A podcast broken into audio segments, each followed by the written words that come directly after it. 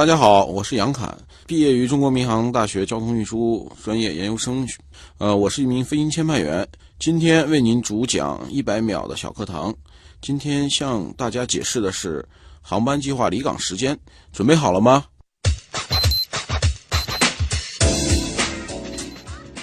呃，计划离港时间是指经民航局批准对外销售的时间，以此时间为准飞机推出。计划离港时间与大家的的这个截止登机时间是有区别的。比如说啊，旅客乘坐某个航班，课表显示是八点钟离港，这个航班正常情况下，旅客截止登机时间是七点四十五。请注意，这个登机牌上有一行小字，在计划离港时间前十五分钟截止登机。为什么呢？因为截止登机后要清点人数，并关客舱门。撤飞机的相关的这个桥载设备、机务准备拖车，在这十五分钟内准备好才能推出。如果旅客还按八点钟离港登机的话，是不可能准时飞机在八点钟推出的，请大家要注意啊，避免耽误行程。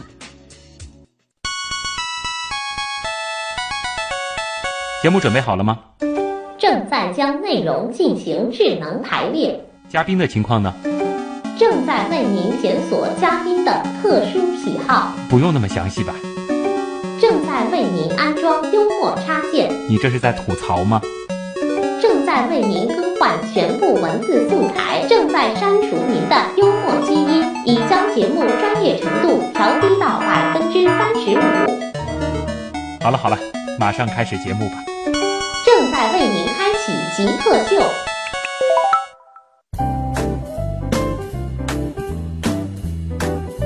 欢迎各位来到本周的极客秀。本节目是由上海市科委支持播出。大家好，我是坐飞机总是担心飞机晚点的旭东。大家好，我是努力让飞机不晚点的杨凯。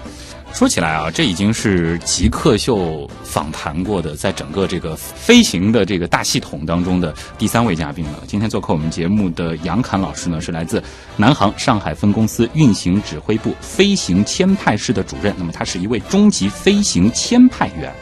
哎，其实我们最早访谈的这个飞机维修师，包括之后访谈过的一次这个飞机的这个机长，呃，对于普通人来说还是比较了解的。今天其实就带来了一个很有意思的疑问，就是飞行签派员在整个的这个飞行的这个大的体系当中，他到底是承担着一个怎样的角色？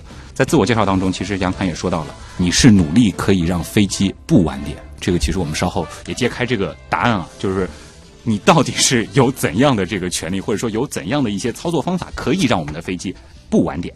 那么，首先我们先进入极速考场。我们先来认识一下杨侃是怎样一个人。极速考场，第一题也是我们极客秀的必答题啊，就是想问一下杨侃，你是怎么样定义极客的，以及自己曾经做过的最极客的事情是什么？呃，我个人认为啊，极客是有思想、有创意，对工作、对生活都是认真负责的人。嗯。呃，我做过一个极客的事情，还是跟工作有关吧。呃，是去年十二月份。嗯。突然想起来一个大连机场那个 VOR 不工作这个放行标准的一个事情，睡之前想起来的，完了又从床上爬起来，穿上衣服，把电脑打开，又查一些资料，查来查去弄懂这个事情了，已经到凌晨四点多了。嗯，我觉得这个就是我的极客。是这个工作本身给人的这个压力非常大嘛？你其实是需要不断的更新一些知识在里边。呃，对的，这个工作因为这个。民航业，咱们首先就是我们的飞机越来越先进，嗯，我们的各种的导航设施啊，各种的东西都在进步，各种的标准，你要跟上。标准前进的步伐，你才能做好这个工作。嗯，弄到凌晨四点多，那第二天其实第二天休息，第二天还好是第二天休息啊。如果说不休息的话，其实你不敢这样子。呃，不休息那么晚睡吧？因为第二天执勤的话，对精力要有一定的要求的，要保证你的精力充沛。如果说精力不充沛，会有风险的，也不是说一定会出问题。嗯，出问题的概率会增高。接下来啊，就想让你找一个跟你的职业相关的东西给极客来代言，或者我们换一个问题问法，就是说，如果我们极客秀要重新换一个 logo，你觉得这个 logo 上放一个什么样的东西比较合适，并回答为什么？嗯，我觉得放一架我们那个三八零的那个模型吧。哦，为什么是 A 三八零呢？因为我们南航是中国航空公司唯一运行三八零的飞机，嗯，呃，而且这三八零这个飞机我见过，确实是体量巨大，属于飞机当中的极客，对，啊就是说块头巨无霸，巨无霸。一次能装特别多的东西对，，看上去装500多个人，也挺敦厚老实的，但性能又很强大。对。哎，这样说好像和极客还是有点关系的。好，A 三八零过。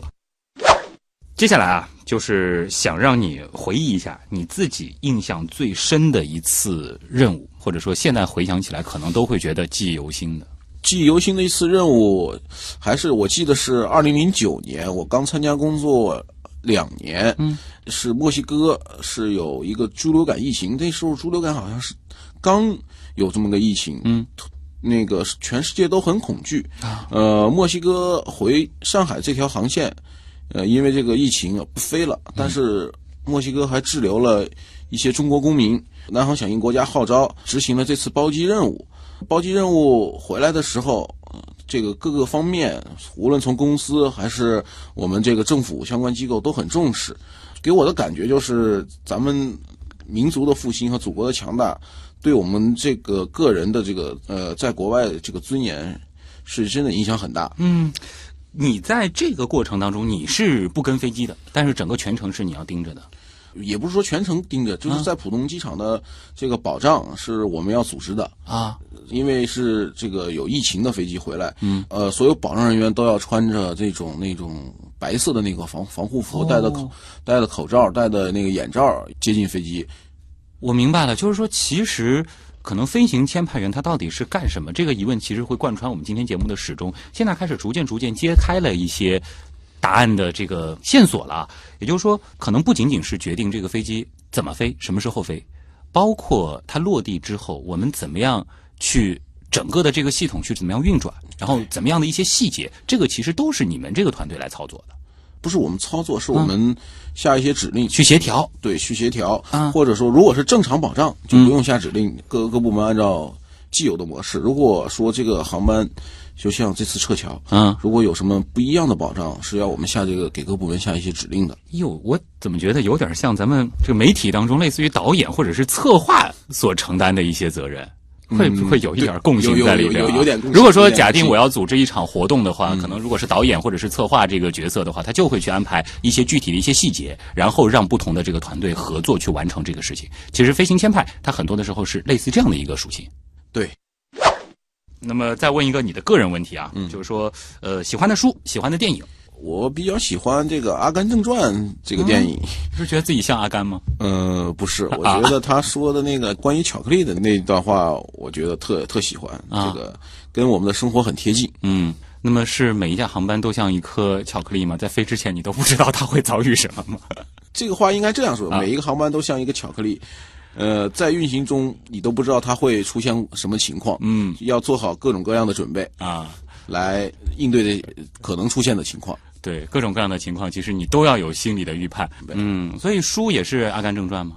啊，对，最崇拜或者最感谢的人有吗？还是最感谢我的妈妈吧，哦，很实在，对，给了你生命，给了我抚养你长大抚养我长大。现在 我有小孩了，又来帮我照看我小孩，这个使我有更多的精力投入在这个工作中。像你的这个工作强度大不大？肯定不是朝九晚五是吗？呃，不是朝九晚五，我们是上两天班，休两天班。嗯，第一天上白班，第二天上夜班。白班工作也就八小时，夜班是呃十四小时，中间休息四小时。十四小时，也就是说始终是在一个颠倒的一个生物钟的这个状态下运转着。对对对，所以大家觉得好像这个做二休二挺爽的啊，但是实际上那个十四个小时的班上完之后，接下来的那个白天其实基本上没有办法让你说什么出去可以放松一下，基本上就是在睡觉了。就歇休息吧。但是这个东西恢复吧，也不能说白天睡觉，你容易把你的生物钟颠倒的。可以你白天稍微睡两个小时左右，但你要强制自己醒来，嗯，完了晚上再睡，这样生物钟不会颠倒。想请教一下，就是说在你的这个工作当中啊，有哪些设备可能是你们离不开的？然后呢，它的这个价值相对又比较高，这个能和大家说一说吗？我们工作中的用的设备有这么几项，一个就是我们的这些电脑，这个电脑也就跟普通的 PC 机差不多啊，呃，就是里面装一些这个各种各样的这个软件，嗯。最主要是通讯设备，地空通讯设备，我们跟天上的飞行机组要随时保持可以联系。嗯，呃，这个通讯设备可以分这么几种啊，一个是呃无线电台的那种用身高频通讯，嗯，二就是卫星电话、卫星通讯啊，呃，就这两种，主要是这两种语音通讯设备啊。这里边的你刚刚提到的这个卫星电话，它不是免费的，是吗？呃，不是，不是，现在卫星电话我们南航现在都用的一星电话啊。飞机上装的一星电话，我们通过打到这个地面的基站，基站跟这个呃飞机产生联系，我们就可以通话了。那想问一下，这个一星电话它的这个通话这个成本大概是怎样的？一星电话的通话成本是每分钟应该在二十多块钱吧？每分钟二十多块钱？对。这个价格不低啊，有点让我想起了好像九十年代那会儿打国际长途的这个每分钟的单价，差不多差不多啊。当然，这个从飞行安全的考虑来讲，这个成本还是必要的一个支出。对，那么就想问了，您一年的收入大概能够不间断的打这个一星电话打多长的时间呢？也就打个打个五天吧，五天啊，大家可以去折算一下啊，这个一分钟是二十块钱。啊，这一个小时编辑算了一下，是一千两百块钱，就这样啊。好，那还是这个非常诚实直爽的啊，杨凯老师。如果你可以不考虑其他所有的情况，这个包括经济、包括家庭所有的这个因素，你最想做什么事情？最想做事情带孩子到处走一走吧，因为我觉得现在工作。比较忙，对这个小孩儿这个成长，对孩子关心比较少，陪陪他到处走走，让他也见见世面，完了培养一下感情吧。虽然你是一位民航的从业人员，但其实真正有时间和家人坐着飞机到处旅行的，这个并不是特别多。对，不多，是不多。这个工作它可能带来的一个属性就是说，我们放假的时候，你们其实飞机还得在天上飞，所以你们还得继续上班。对，忙的时候最主要就是春运、暑运，嗯，还有十一这几个假，呃，是我们工作最忙的时候，尤其是在春运中，要保证这个旅客安全，正常的完成他的旅旅行。那么，如果说不考虑其他所有的情况。啊，这个我举一个例子啊，我们曾经是让嘉宾飞出了太阳系啊，还有嘉宾是成功这个穿越回了三四年前。如果可以实现一个这样的愿望，你希望是什么？呃，我希望我们这个呃飞机可以飞到火星上，哇，做星际旅行。也就是说，在未来，这个飞行天派员可能是民用航天的一个重要组成部分啊。当然，不知道那个时候你们怎么样联络啊？这个好，好像地球到火星这个通话之间还是有一个比较明显的延迟的，这个挺有意思、挺好玩的一个想法。极客高科学。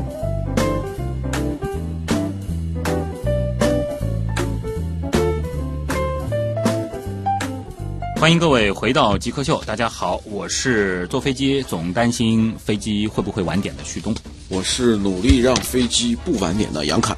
呃，今天做客我们节目的极客杨侃呢，他是来自南航上海分公司啊，他是运行指挥部飞行签派室的主任。从这个自我介绍当中呢，其实我一直有一个问题，就是飞行签派员他到底是做什么的？你们为什么可以让飞机不晚点，或者有的时候让飞机晚点？呃，飞行签派员呢，在公司的职责里面是负责公司航班的运行控制。嗯，运行控制嘛，控制就可以不晚点，也可以晚点。有的时候真的是在一些特殊情况下，就是由你们决定让这个飞机是不是晚点的。呃，对，某些方面的话是由我们来进行决策啊。各种消息汇集到我们这儿，我们进行决策。哎，比如说哪些情况，可能这个飞机就是需要经由你们的决策。晚点了呢？呃，比如说这个，现在不是这个国家呃弄了一个叫呃这个活体器官运输的绿色通道，因为有一些需要移植的病人，如果说这个活体器官在这个陆路运输上，就是好比说从这个医院到机场这个稍微堵车了，这个我们一般要对这个航班进行这个延误处理，延误上半个小时或者半个小时以内，就站在生命的高度对来做这样子的一个延误的处理决定。如果说是时间再长的话，再跟他进行看后面的飞机，如果能赶得上，用后面的飞机运；如果嗯后面的飞没航班了，还是要等。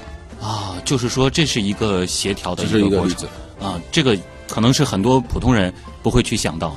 对啊，其实就是关于这个飞机它延误到底有哪些这个决定性的这个因素。可能我们普通人能够想到的是天气，但是您又提到了一个关于像这样子的这种绿色通道，其实还二就是就主持人您说的这个天气原因。嗯。如果说是天气原因，这个降落机场低于运行标准大雾，我们也要把它延误掉。嗯。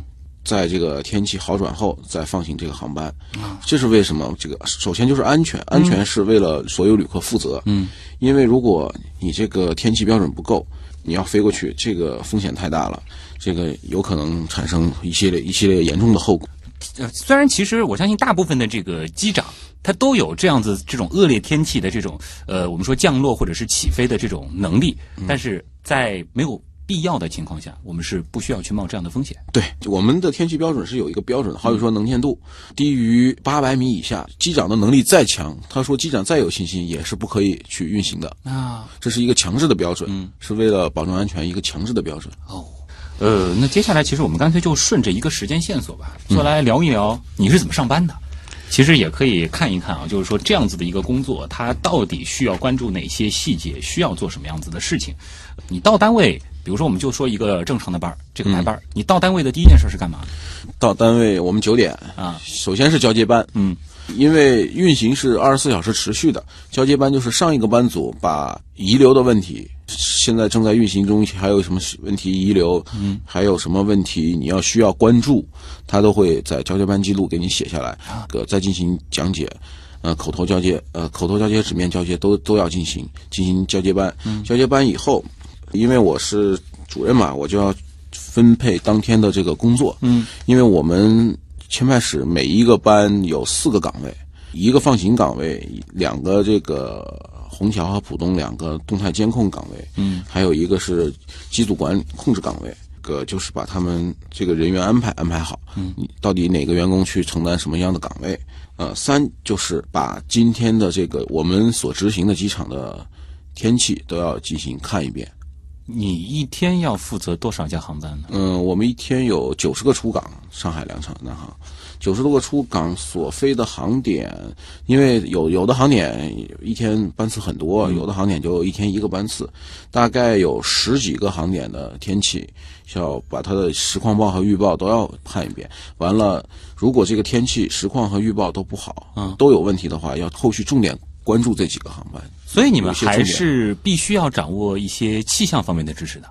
对的，就是说，除了我们看到的这个我们老百姓关注的这个今天是晴天多云下雨之外，其实你们可能更多的是还要预判它之后的一个变化，对。而且是一个短时的这种变化。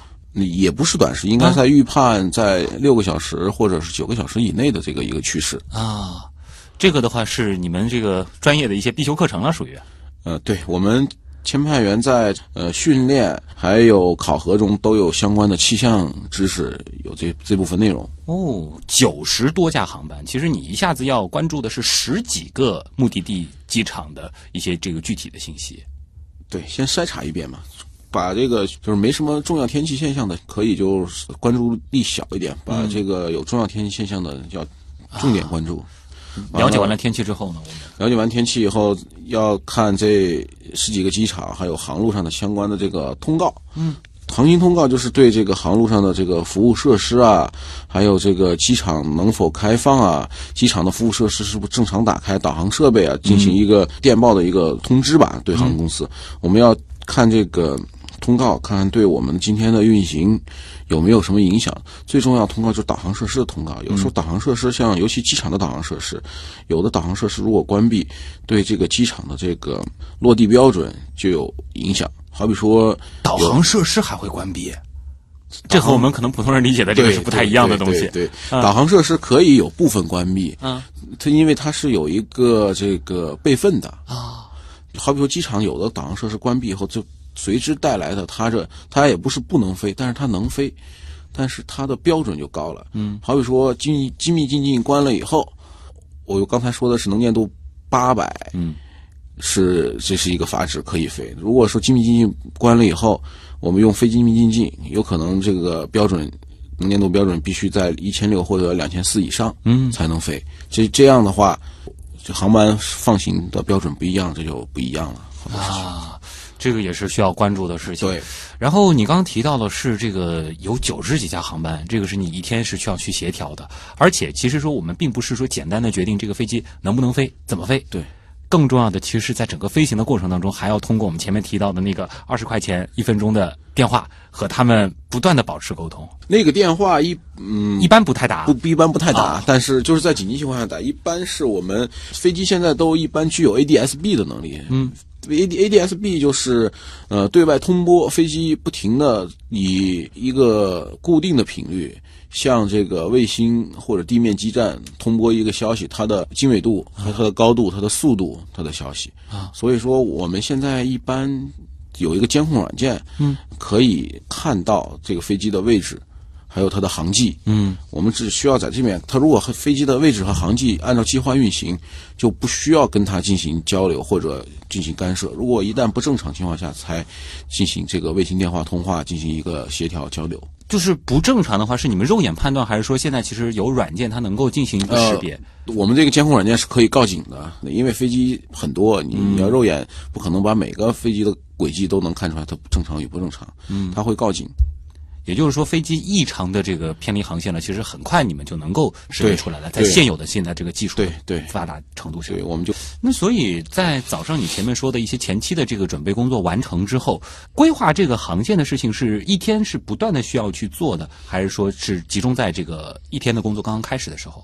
早晨把这个总结完以后，嗯，完了全天的工作是心里有数以后，根据现实的状况不断变化而做这个前排放行的工作。因为航班是一班一班的放，嗯，每一班航班必须有对应的飞行计划、放行单，嗯，必须有机长和前排员的签字，这个航班才能运行。哦，也要你签字的。呃，这个飞机对对对才能起对 对，放行单上必须有机长和前排员共同签字才能放。所以你是在哪儿工作？也是在机场工作吗？呃，我们在机场附近的办公楼工作，机长是在我们的办公楼做完准备以后，完了登车以后进机场，呃，上驾驶舱开始飞行。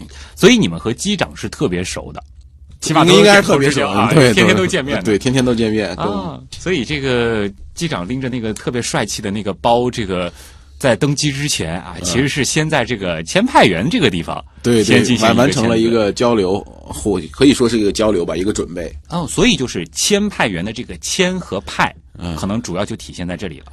哎签对就是你们真的是要签这个字儿的。对对，呃，上了天之后，那你们就要开始盯着这个屏幕，同时看着可能同时就有十几架甚至是几十架的飞机在天上，然后你们这个时候可能更多会去关注一些什么东西？呃，上了天的话，我们就更多的关注刚才说的那个飞行监控软件，不停的它发出的一些告警信息啊什么的，你要进行操作。嗯，好啊，这里呢，其实我觉得已经让很多朋友啊，通过一个我们模拟了一下这个杨侃老师他一天的一个基本的一个工作情况，我们大概知道了飞行签派员他。似乎是一个什么样的职业，但其实还是留下了很多问题啊。包括我也看到有人在问，就是说，呃，签派和空管它是一个什么样的关系？他们又有什么样具体的这个区别呢？很多人其实会把这两个职业干的事情混在一块儿。怎么解释呢？呃，先解释一下飞行签派员吧。飞行签派员主要是航空公司内部的这个一个岗位，它是在对公司内部的这些各保障单位进行运行协调、运行指挥的一个职责。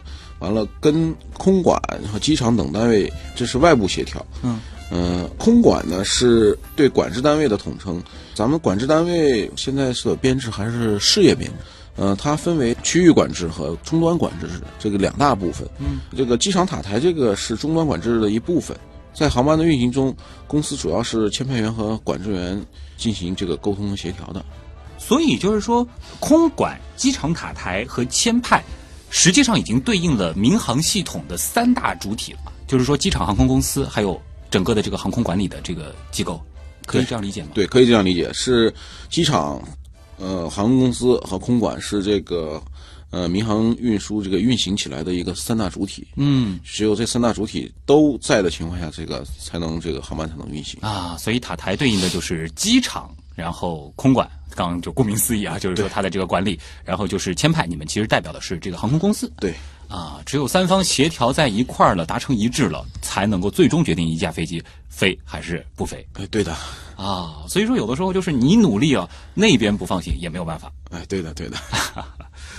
所以这个其实也顺带带出了另外一个问题，就是你们的工作其实不仅仅是和飞行员沟通，不仅仅是说规划航路，这个还涉及到你们要跟机场包括空管这三方进行一个密切的沟通协调。这个能简单说一说，我们可能主要是会协调一些什么事情吗？首先，我们跟那个空管吧，打个比方啊，嗯，比方说有这个 CZ 三五九栋这个航班，计划这个七点五十虹桥起飞，呃，在前一天的十六点前，我们签派就要通过电报的形式向空管派发这个计划报，嗯，如果空管没有反馈，说明他这个计划可以运行，嗯，如果他给你发馈一个反馈，什么给你一些理由，你这个不不适合运行，理由你这个还要去跟他协调，要跟达到他这个的要求。啊，完了，在航班这个计划离港时间前这个三小时，公司签派员要通过领航计划报将航班的这个航路、飞机这个所具有的性能，呃等信息，这个我要几点离港，还有这些信息通报给空管。空管接到这个电报以后，也是没有反馈，默认此航班运行。这就告诉空管，我今天用哪架飞机，要走哪条路，嗯我这个飞机具有什么性能，他到时候会在航路呀，或者是通话中需要做一些安排。发了这个报以后，空管会在这个 CDM 系统里面排给你进行排队。嗯，跟空管的交流只是电报方面。如果说他对这个报有什么疑义的话，就需要进行打电话沟通了。嗯，大家沟通一下这个到底是有什么问题，我们去改正来这个符合他的要求。啊，呃，这里其实我觉得带出的一个我自己提取到的这个信息点是在哪里呢？就是说，我们其实会觉得坐飞机作为一个我们乘客来说，在所有的交通工具里面，应该是最复杂的一件事情，因为你包括这个安检啊，包括这个去机场的整个过程、登机的一系列的这个事情，它是呃手续很多的。那其实对应到整个飞机背后的这个运行，它的这个复杂程度是要比其他的一些交通工具要多很多很多倍的。对，首先涉及到公司内部飞机能不能用，嗯，二就是外部的一些不可控因素，天气这些等等因素。完了，还有一个跟空管的一些协调，你这个航班才能运行。啊，其实中间经手的各个环节签字儿的人，这个不仅仅是签牌员和机长了。对，加油要油料单上机长要签字，嗯，还有一个载重平衡员他也要在平衡舱单上签字，呃，还有机务也要在他这个放行上也要签字。还有专门管平衡的载重平衡员，对哇，这个岗位真的是比我想象中多得多了。，对，这个哦，说起这个载重平衡这个事儿，嗯因为飞机它这个对重心很敏感的东西，因为我每次每执行不同的航班，旅客人数、货物重量、油量，这是一个变化的数据。嗯，呃，而且这些些人分布在不同的位置，导致这个重心是啊，在不一样的位置，所以说，呃，飞机的重心必须在某一个范围内，在包线的，嗯。专业术语在包线范围内以内才行。所以说，这就需要载重平衡员来算这个重心，告诉机机组重心在哪，重心机组知道重心在哪，才能在这个飞机上这个 MCDU 里面输入一个重心数据。完了，这个电脑会给一个那个后面的那个配平面要一个怎么调整，不同的重心配平面的调整的角度是不一样的。就这个飞机，它还会自己再根据今天的这个载重的这个情况来配置一个配不同的重心根据重心来配那个配平面。配平面。对，哇，那这个是不是还带出了另外一个跟飞行安全有关的一个细节？就是说，我们没事儿别在飞机上乱换座位。呃、对的，这个禁止换座位就是源于这个对飞机重心的、啊考虑的。因为其实有的时候飞一些这个航线，比如说一些半夜的这种航线，又不是那种特别繁忙的时候，我们会发现其实可能有几排它是空着的。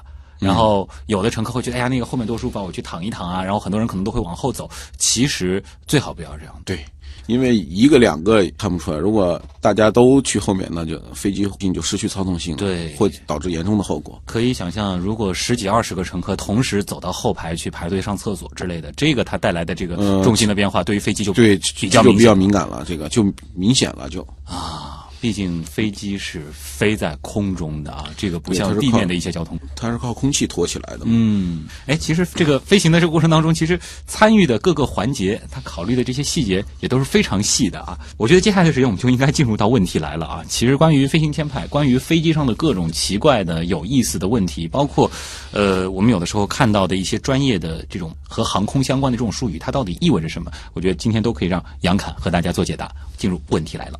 极客高科学。第一个问题来自泉水叮叮咚啊，他可能对于飞行还是挺了解的。他说，飞行员平时有特勤训练，不知道飞行签派员会有类似的训练吗？呃，飞行签派员呃也是要经过这个训练的。具体说一下吧，飞行签派员要每年经过复训，就是局方民航局。对这个飞行签派员的要求，每年经过复训，课程呢包括特殊天气的放行、嗯，应急反应相关的这个特勤这个方面的事情，告诉飞行签派员要温习一下，在不同的情况下要怎么处置这些事情，嗯，流程和这个过程都要进行一个温习。嗯，这个是一个必要的一个考核，而且一直会去做的。对，每年都要去复训。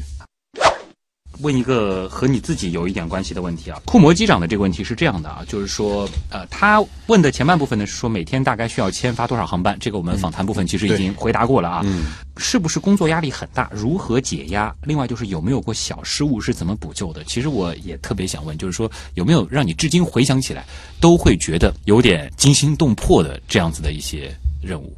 呃，这个工作压力是有的嘛，尤其是在天气不好的情况下，工作压力更大，航班延误的压力、旅客的压力，还有这个安全的压力，嗯，都会在这一点爆发。解压呢，就是要有合理分配工作精力，养成良好的工作习惯，嗯，还就是要严格这个控制执行时间。我们的执行时间是对有要求的，二十四小时内不得连续超过十小时的就班。你们的休息是必须的，而且是严格监管的，就不能让你们加班的嗯，呃呃，对对对，你的上班时间要符合这个规定的。啊。过失的方面嘛，只要人从事的工作，这个在人为因素里面就可能有过失。嗯，这个过失的方面，首先要通过这个流程来控制失误这个发生的概率。嗯，如果出现小的失误啊，需要这个飞行员和管制员，呃，这个相互补救。嗯，就是说还是一个相互补救，这就是好在这个流程上，这个人其实很多，不是说只有两三个人能够决定一件事情，所以说还是有很多层的这种保险，其实是可以保障他最后的这个安全的。对，龙珠小娜啊，这个问题就直接和这个职业有关了。飞行签派员他有执照吗？如果是有的话，这个执照申请难吗？飞行签派员班是有执照的。嗯，呃，我们需要这个年满二十一周岁，身体健康，要有大学专科以上学历，嗯，能够这个读说写并理解汉语。哦，首先你要通过理论考试，嗯它有一个理论的考试的范围。在下面一步要你要在这个签派放行岗位上实习至少九十天，嗯完了最后要通过实践考试才能拿到这个飞行签派员执照。啊，就是普通人也有可能可以去申请的。现在的飞行签派员执照接受个人申请，但是考试过程是比较严格的。这里其实刚好我们有一个网友叫姻缘，他问的就是说，这个在大学现在是有关于这个飞行签派的专业吗？有，呃，这个专业在三所院校里有，是是那个我的母校啊，中国民航大学嗯在天津。第二个院校就是那个嗯、中国民航飞行学院在那个广汉，啊四川广汉。第三所院校是在这个南京航空航天大学，嗯在南京。Forest 这位朋友呢，可能一直出差啊。他说我经常往返于两个地方，然后呢，经常是坐一个航班，但是呢，我会发现有的时候好像走的路线是不太一样的。那么，请问就是这个路线是不是就和你们飞行签派的这个工作有关系呢？呃，对的，我们飞行签派员有一个重要的工作任任务，就是飞行计划的制定。嗯，每一次飞行都要制定飞行计划。飞行计划包含什么？飞行计划首先包含我的这个航路，走哪条航路？条条大路通罗马嘛。嗯，通过不同的航路都可以去罗马的。啊，啊，二就是我要走走哪个高度层，因为、嗯呃不同的高度层颠簸，呃有有的高度层这个气流不稳定，颠簸指数高，我们就要避开这个有颠簸指数较高的这个高度层，选用这个相对来说颠簸指数较低的一个高度层。哦，这个你们是怎么判断呢？它是通过大气数据，它有一个高空风温数据，每一个高度层的风向和风速的变化值来预测出来的。这个颠簸指数只会对一个预判正确率就跟天气预报似的，对有一定的正确率，不是说每次都能百分之百判断正确的，但是判断出来了就有个预警嘛，大家就要小心。就我们尽可能是选一个相对舒适也比较安全的一个高度层。对对对对。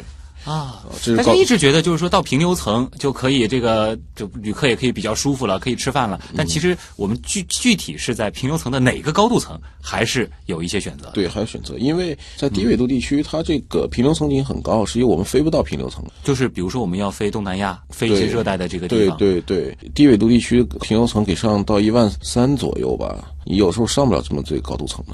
哦，高纬度地区你才能上这个。呃这个很有意思的而一个细节。且，如果说你在平流层和对流层这个中间这块儿，平流层和对流层之间，不是说我上某一个高度值就上面一定是平流层，一定是流体，它有一个交接交接的地方，它这个交接地方也是会出现这个颠簸的。哦，所以我们一直以为到了云层之上就不容易颠簸了，但实际上并不是这个。对，所以说给大家建议还是。除了去厕所，还是把安全带系好。嗯，这个呃它这个情况颠簸是不好预测的。对，是咱们再回来这个飞行计划这个事儿，嗯首先二就是这个飞行高度的选择，三就是飞机加注燃油量的计算。燃油量的计算也是你们来算。，对对这，不是每次都加满油吗？呃，不不不像汽车一样每次加满油。嗯为什么不每次加满油呢？每次加满油，首先如果我飞近一点的航段，我加满油，我的载客量和货量我就会受影响。而且划不来。哎，对，因为再重就提升了公司就划不来。嗯，二就是我飞机越重耗的油越多，就产生这个加的燃油多了，导致多耗了油这和我的习惯经济差不多啊。经济成本就比较室内开车我永远是半箱油啊。哎，对，就是这个道理。呃，这个也是你们要去平衡的。对，我们就通过我们的这个今天呃这个航班的备降场选择，还有这个飞机重量，通过这个计算机啊，也不是手算的，手是可以算出来的，嗯但是这个时间太长，计算机算出来的一个这个燃油量。嗯，呃，完了，这个网友问的这个数据出现小的变化，应该我猜的应该是这个重量数据啊。嗯。呃，每每次飞机重量数据变化对应这个燃油加注也是一定要变的，但是我们不是说每次都会重新计算，因为在我们的飞行计划上有一个这个快速算法，它标识了重量每变化是以一百公斤为单位。增加多少燃油或减少多少燃油，可以通过这个快速算法，再在原来的给的燃油量基础上去算出来的。所以你们的工作还离不开计算的。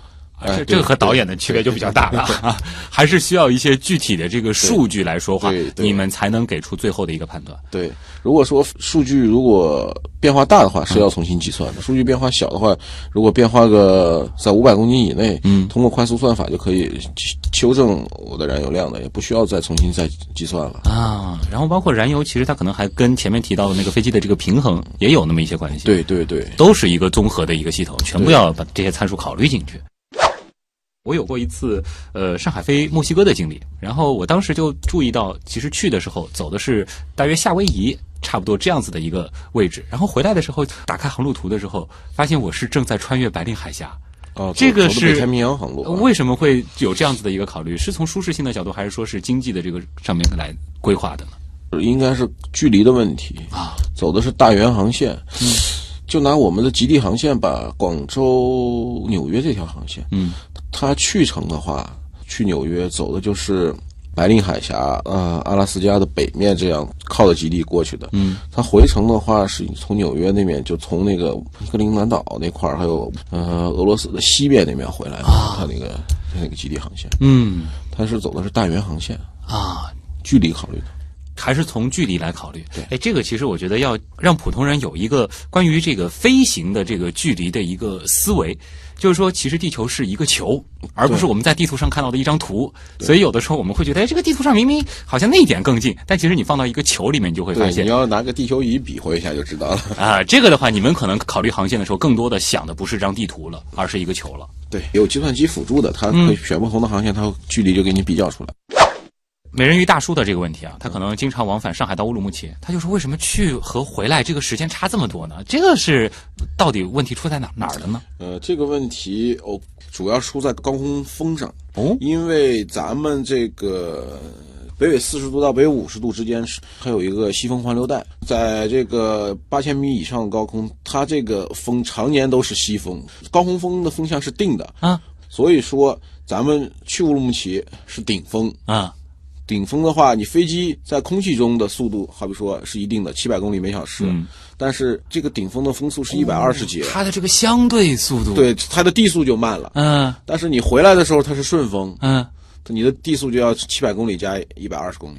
哦，你你去的话就是七百公里减 一百二十公里。瞬间把这个对它问题解答了。它这个来回程就是来回程相差在一个多小时，在冬天，嗯冬天西风带的环流带的风风速更大，啊夏天的相差在五十分钟左右。就还跟季节也有关系。对对，尤其是东西方向的这个航班，啊，来回程时间相差比较大。对，那刚好我前段时间去过一次成都，我的印象也特别深，就是说去和回来也是差了将近有一个小时的时间。这个能用您刚才的那个问题来解释吗？但是好像纬度又不太对了。呃，可以，因为那个西风环流带那个风比比较大，嗯，就是整个咱们北半球的高空风实际都是西向的。